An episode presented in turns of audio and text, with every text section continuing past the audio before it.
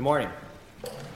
Please open your Bibles to Luke 24, 13 through 20, 35. The passage may be found in your Pew Bibles on page 884. I will be reading from the English Standard Version, which is the translation that Pastor Wes Holland will be preaching from. Hear what the Spirit is saying to the church. That very day, two of them were going to a village named Emmaus, about seven miles from Jerusalem, and they were talking with each other about all these things that had happened. While they were talking and discussing together, Jesus himself drew near and went with them, but their eyes were kept from recognizing him. And he said to them, What is this conversation that you are holding with each other as you walk? And they stood still, looking sad. Then one of them, named Cleopas, answered him, Are you the only visitor to Jerusalem who does not know the things that have happened there in these days? And he said to them, What things? And they said to him, Concerning Jesus of Nazareth a man who was a prophet, mighty in deed and word before God and all the people, and how our chief priests and rulers delivered him up to be condemned to death and crucified him. But we had hoped that he was the one to redeem Israel. Yes, and besides all this, it is now the third day since these things happened. Moreover, some women of our company amazed us. They were at the tomb early in the morning, and when they did not find his body, they came back saying that they had even seen a vision of angels, who said that he was alive. Some of those who were with us went to the tomb and found it just as the women had said, but they did not see him. And he said to them, O foolish ones, and slow of heart to believe all that the prophets have spoken. Was it not necessary that the Christ should suffer these things and enter into his glory? And beginning with Moses and all the prophets, he interpreted to them in all the scriptures the things concerning himself. So they drew near to the village to which they were going. He acted as if he were going further but they urged him strongly, saying, Stay with us, for it is toward evening, and the day is now far spent. So he went in to stay with them. When he was at table with them, he took the bread and blessed, and broke it, and gave it to them. And their eyes were opened, and they recognized him, and he vanished from their sight. They said to each other, Did not our hearts burn within us while he talked to us on the road, while he opened to us the scriptures? And they rose that same hour and returned to Jerusalem. And they found the eleven and those who were with them gathered together, saying, the Lord has risen indeed and has appeared to Simon. Then they told what had happened on the road and how he was known to them in the breaking of the bread. May God bless to our understanding this reading from his holy word.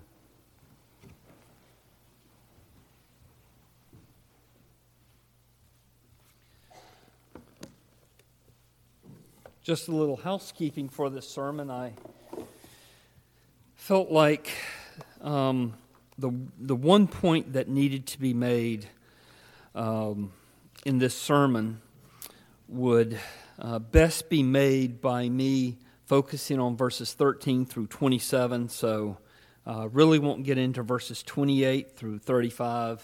Maybe uh, in a future sermon we'll um, we'll do that. Let's pray.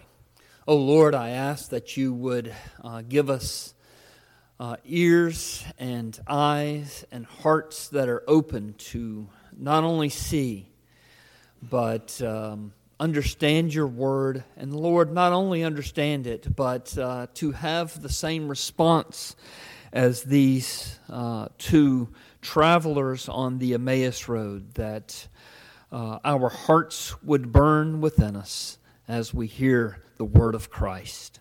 I ask this in his name. Amen. So, if you saw the church sign as you drove up or as you drove past this week, uh, you will have seen that Jeremy and I are pushing back against the raging relativism that is so aggressively taking hold in our nation. Uh, if you did not see it, the sign says, Truth is not your private narrative. Uh, for the past few months, we have stopped putting the sermon title on the signs, and we are now putting up biblical truths that our community desperately needs to hear, but are progressively um, pushing away and disfavoring. Uh, this morning, we are going to be reminded of just how powerful truth is, and in particular, uh, biblical truth from God's Word. The fact that the earth uh, revolves around the sun is God's truth. The fact that 2 plus 2 equals 4 is God's truth. The fact of gravity is God's truth, and we could go on. I think you get the idea. But, the, but God's word in the Bible is the truth that undergirds all the other truth. It's, in the Bible, God has revealed himself as the creator of all things. He has revealed himself as the judge of what is right and what is wrong. He has defined how we are to view ourselves. He has defined how we are to view our world. He has defined how we are to relate to Him. Without His Word, we would define all things, unsurprisingly, in relation to ourselves, which uh, that's what we're doing, and that's why we are in the predicament we are as a society. We live in a very un- uncaring and self absorbed society because we place ourself and our own concerns at the center as we have rejected revelation from God's Word.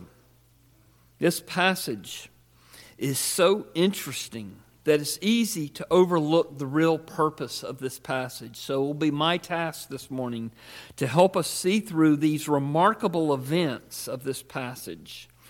Uh, although all, all, the events here are important and are part of God's Word, but there is one um, lesson that the Lord Jesus is teaching that I think is so important for our day and age. So I want to make sure that we get to that point, kind of sit down on that point, not, not miss that point. So um, I felt like maybe I should cut the, um, my comments off at verse 27. Uh, I do intend, um, another little housekeeping note on this passage, I too intend to go back and cover verses 25 through 27 uh, as a separate sermon in itself. Uh, our passage takes place on the same day that Jesus had risen from the dead. Verse 13 emphasizes this by saying, that very day. It was the uh, same day that uh, the women um, were, uh, were coming back from the, the tomb, finding it empty. It was just later in the day that these two uh, people are walking back um, to their hometown of Emmaus. Now, from verses 33 through 35, we know that they were followers of Christ. In fact, they were part of Jesus' inner circle even though they were not one of the 11 disciples. The village of Emmaus was about seven miles away. We know the name of one of these people traveling to uh, Emmaus. Uh, the name of one of them was Cleopas uh, in verse 18. So, verse 18 says, Then one of them named Cleopas answered him, Are you the only visitor to Jerusalem who does not know the things that have happened there in these, in these days? It's a virtual certainty that this Cleopas is the same one that's mentioned in John chapter 19, verse 25, uh, whose wife was named Mary, and she was at uh, the cross with uh, two other Marys, Mary Magdalene and Mary, the mother of Jesus. Uh, Cleopas's wife, Mary, may have been the other unnamed traveler along the Emmaus Road. So it may have been the husband and wife of uh, Cleopas and Mary traveling back to their hometown of Emmaus. And they were crushed and confused that Jesus had been crucified. It was unthinkable to them that he was now dead. And the phrase at the end of verse 17 seems to perfectly capture their mood. So in verse 17, uh, and he said to them, What is this conversation that you're holding with each other as you walk? And it says here, and they stood still looking sad. They're, they're grieving deeply. So, what had happened was Jesus had walked up upon them as they were walking and talking about the, the bewildering events of the past few days, and supernaturally, his identity is hidden from them. This strikes me, frankly, as a bit funny. Uh, that Jesus is walking up on them. They had been one of his close followers. They knew who he was, but he's walking up and he's asking them, um, What are you talking about? without revealing his identity. Now, why is Jesus doing this? Why is he walking up on them very intentionally and then asking them about what they're talking about without revealing his identity to them? That's the real mystery of this passage, it seems to me. Well, I think that Jesus is doing this because he wanted to have this conversation with them. Further, and more importantly for us, he wanted this conversation to be recorded by Luke, to be read by us. The lesson that Jesus intends for us to learn here from this passage is vital. And we'll come to that lesson a little later in uh, our text as we get to verses uh, 25 through 27. But the conversation basically goes like this Jesus plays dumb about what the two travelers are talking about. He knows full well what they are talking about. Um, so Cleopas said to him, Are you the only visitor to Jerusalem who does not know the things that have happened in these days? Uh, that's, uh, he's basically saying, How are you so out of the loop when you were in Jerusalem and everybody in the city is talking about this. And I love Jesus' response. He says, well, What things? Uh, I don't know how he was able to keep from breaking a little grim when he, when he said, Oh, what things? When he was at the center of everything, he knew full well what things that uh, had happened in Jerusalem. It's almost like a practical joke, but it isn't. And it, it just strikes me as being funny, as maybe Jesus and his sense of humor here. What things happened? Well, only the, the most important events in all of human history up to this point. Cleopas and his companion, which is maybe Mary, uh, they give Jesus a very expansive answer to his question. They told him about the chief priest and the rulers delivering Jesus up to be crucified three days ago, and about the reports that they had heard from the women who had gone to finish the burial process. That the women, when they got to the tomb, did not find the body, but they came back and said that a vision of angels, actually, I think that's. Um, uh, the disciples maybe adding that a vision of angels because they actually saw the angels and spoke to the angels. Um, so they came back, and some angels had told them that Jesus was alive. Even some of the 11 disciples had also visited the empty tomb. We know from John's gospel that uh, Peter and John had gone and they found it empty as well. And so this had been reported to Cleopas and his traveling companion. This was not uh, unknown to them. So they tell Jesus about it. And all this was true, but these two travelers on the Emmaus Road were not able to take these different facts and put them together and come to the conclusion that they should have come to in spite of all the evidence, they still believed that Jesus was dead. So the question is why are they being so stubborn in their unbelief about the resurrection? Well, I think the reason can be found in verse 21. Verse 21 says, But we had hoped that he was the one to redeem Israel. Yes, and besides all this, it is now the third day since these things happened. They were looking for a political uh, Savior. They were looking for one who would deliver Israel from the clutches of Rome. But when the Romans nailed him to the cross and Jesus breathed his last, all their hopes were dashed. Jesus is dead. There's nothing left for us to do but go back home to Emmaus.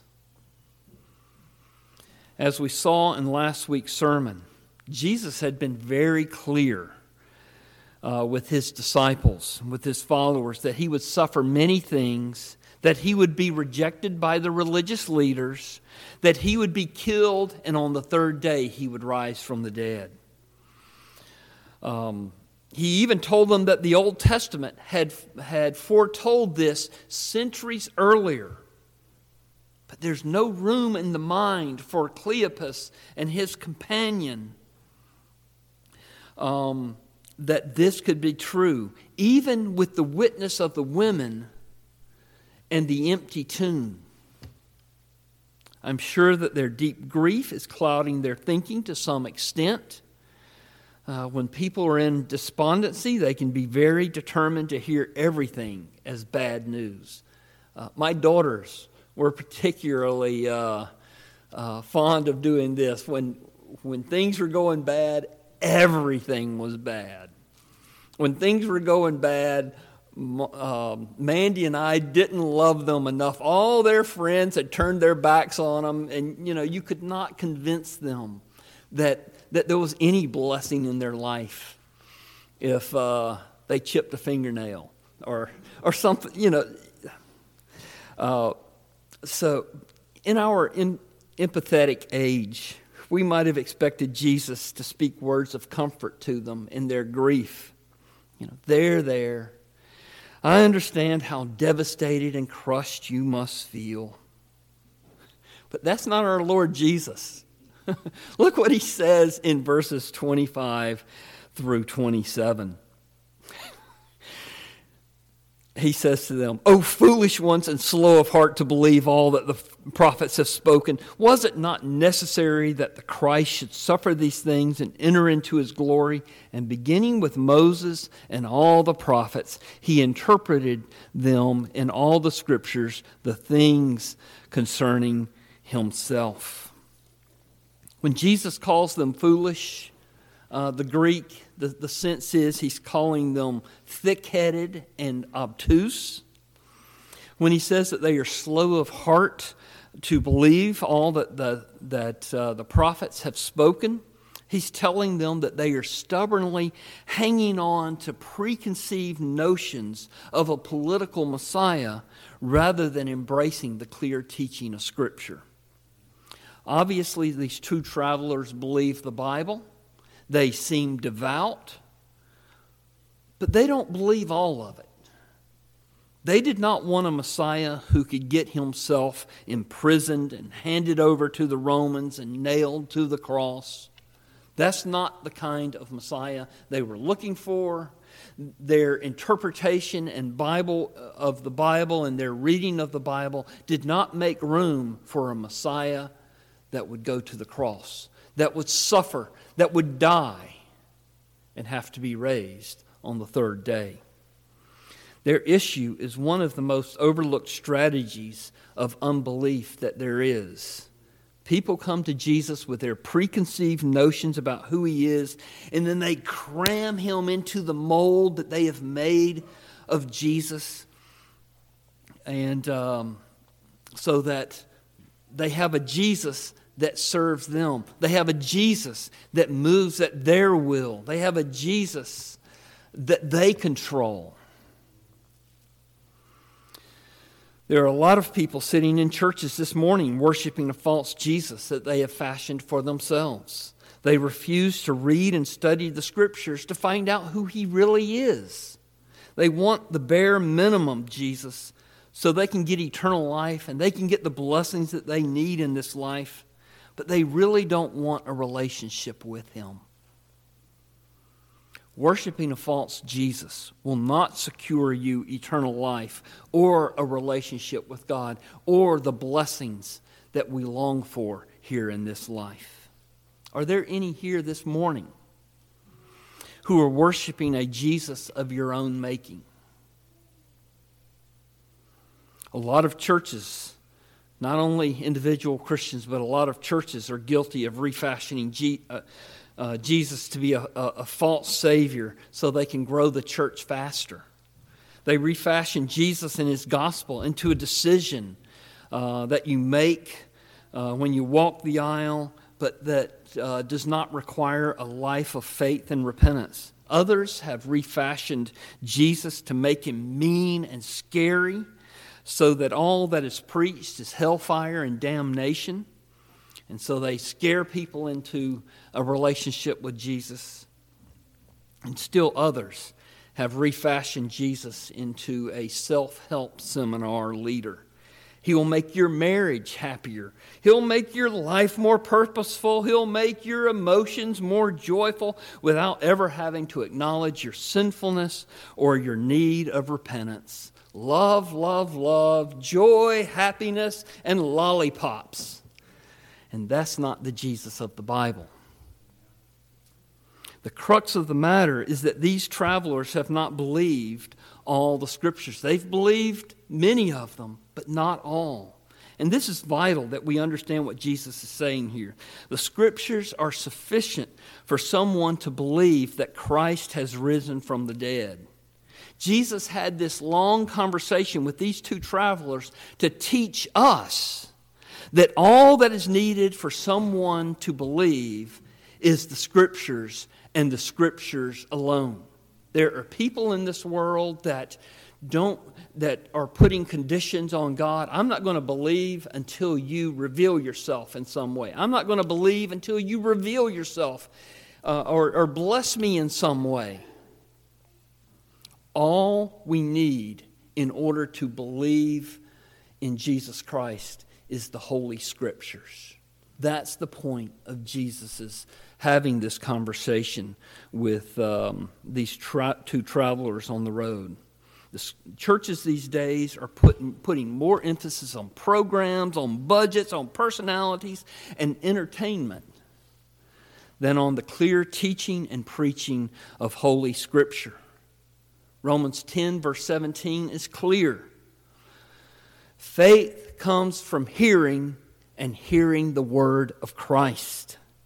The Word of God is the power of God.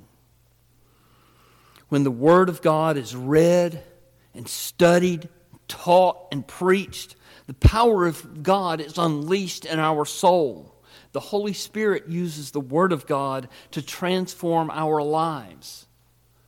Martin Luther, who probably no one was used as greatly except for the Lord Jesus and the Apostle Paul to transform um, the world for Christ. Martin Luther says, I've done nothing. The Word has done and accomplished everything. Scripture taught very clearly that the Messiah must suffer before he entered into glory. So again, verse 25 oh, eh, through 27. O foolish ones and slow of heart to believe all that the prophets have spoken. Was it not necessary that the Christ should suffer these things and enter into his glory? And beginning with Moses and all the prophets, he interpreted to them in all the scriptures the things concerning himself. We could look all over the Old Testament to show that what Jesus is saying here is the case. I plan to do that two Sundays from now. Um, and two Sundays doesn't imply that we are not having church on Christmas morning. Jeremy's preaching on Sunday, uh, on Christmas morning, and then I'm preaching on New Year's Day. So it'll be two Sundays from now, and I want to focus on verses 25 through 27. Why did why did Jesus need to suffer? It says he, it was necessary that he suffered. Well, first of all, to, uh, to fulfill prophecy, but more to the point, to atone for our sins.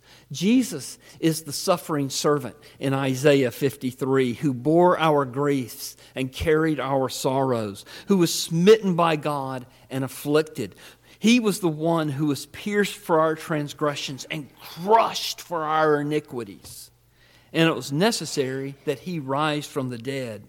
If our Lord Jesus did not suffer uh, on the cross, if he did not bleed and die, if he did not uh, go to the grave and rise from the dead, none of us would have forgiveness of sins. None of us would have a relationship with God. That would all be impossible. The only way you can have a relationship with God, the only way your sins can be forgiven, the only way you can have eternal life is through Jesus Christ, His finished work on the cross, His glorious resurrection, and His Holy Spirit changing your heart and drawing you to the Lord Jesus. That's the only way you can have a relationship with God.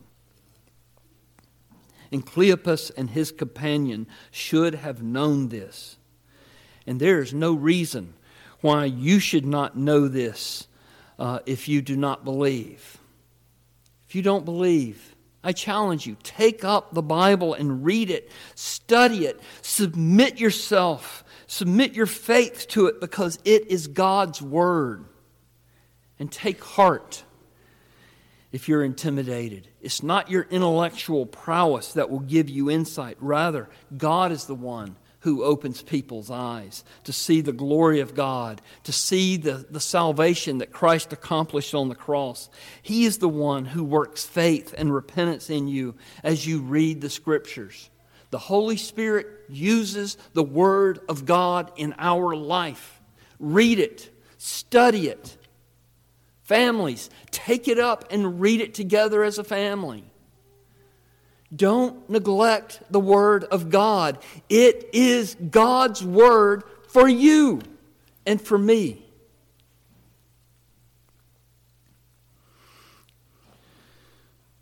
Christian, the sufficiency of Scripture means that you must take it up and read it regularly.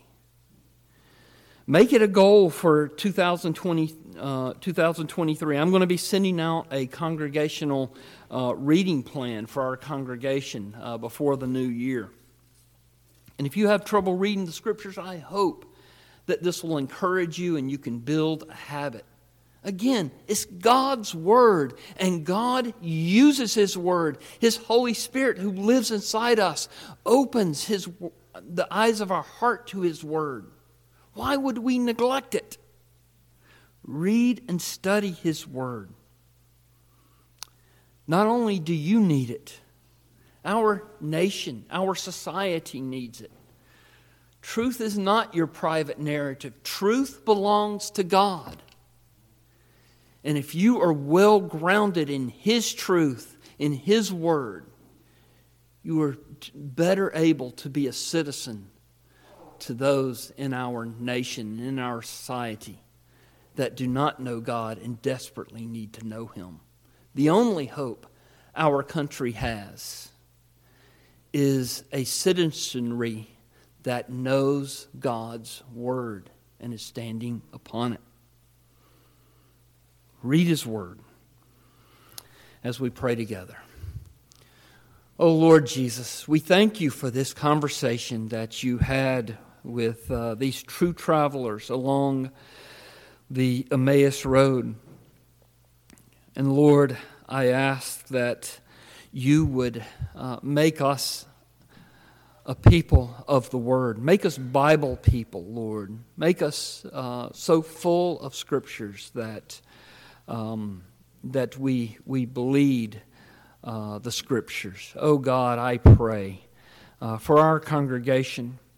I pray for all the churches that love the Lord Jesus. May your word be the lamp unto our feet, the path uh, that we follow. We ask in your name, Lord Jesus. Amen.